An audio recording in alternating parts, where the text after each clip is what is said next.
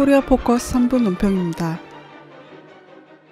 원세훈 전 국가정보원장의 법정 구속과 이인규 전 대검 중수 부장의 증언, 이병기 전 정보원장의 청와대 비서실장 임명, 이병호 전 안기부 1차장의 정보원장 후보 인선으로 인해 최근 언론의 비판을 받고 있는 정보원에 대해 논평하겠습니다. 첫째, 정보원은 지난 대선에서 저지른 부정선거에 대해 책임을 져야 합니다. 최근 온세훈 전 정보원장이 3년 실형 선고를 받고 법정 구속됐습니다.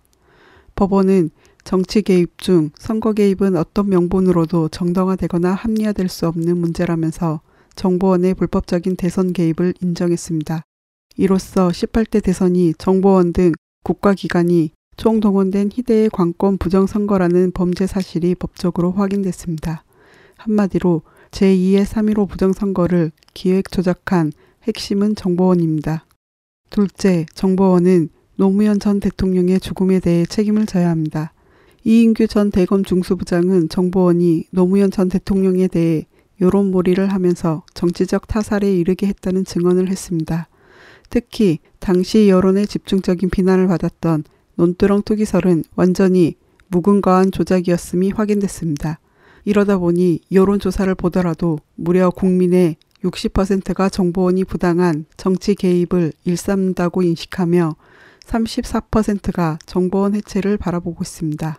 셋째, 정보원은 비열한 정치 공작에 대해 책임을 져야 합니다.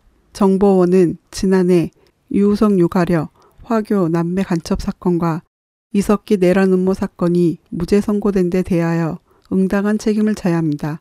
또한 꽌즈망 프랑스 코리아 친선협회 사무총장의 입국 불허, 강제 출국으로 드러난 야비한 음해 모략에 대해서도 마땅히 책임을 져야 합니다. 허나 현실은 오히려 이런 정보원에서 북풍 선거 공작, 황장엽 망명 공작으로 악명 높은 이병기 전 정보원장이 청와대 비서실장이 되고 그 후임으로 역시 중앙정보부 출신으로 극단적인 반북 호전 인물인 이병호 전 안기부 2차장이 발탁되며 거꾸로 가고 있습니다.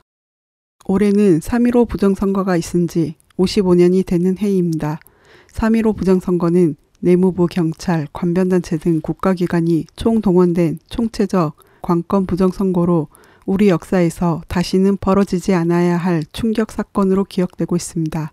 정보원의 국기를 뒤흔드는 대선 부정과 온갖 비열한 음해, 모략, 공작은 정보원이 왜 즉각 해체돼야 하는가를 단적으로 입증해주고 있습니다. 정보원을 해체하라는 민심을 거역하며 오히려 정보원에 의거한 공안 통치를 강화하고 있는 박근혜 정권에 대한 국민의 퇴진 요구 또한 날로 거세지고 있습니다. 코리아 포커스 3분 논평이었습니다.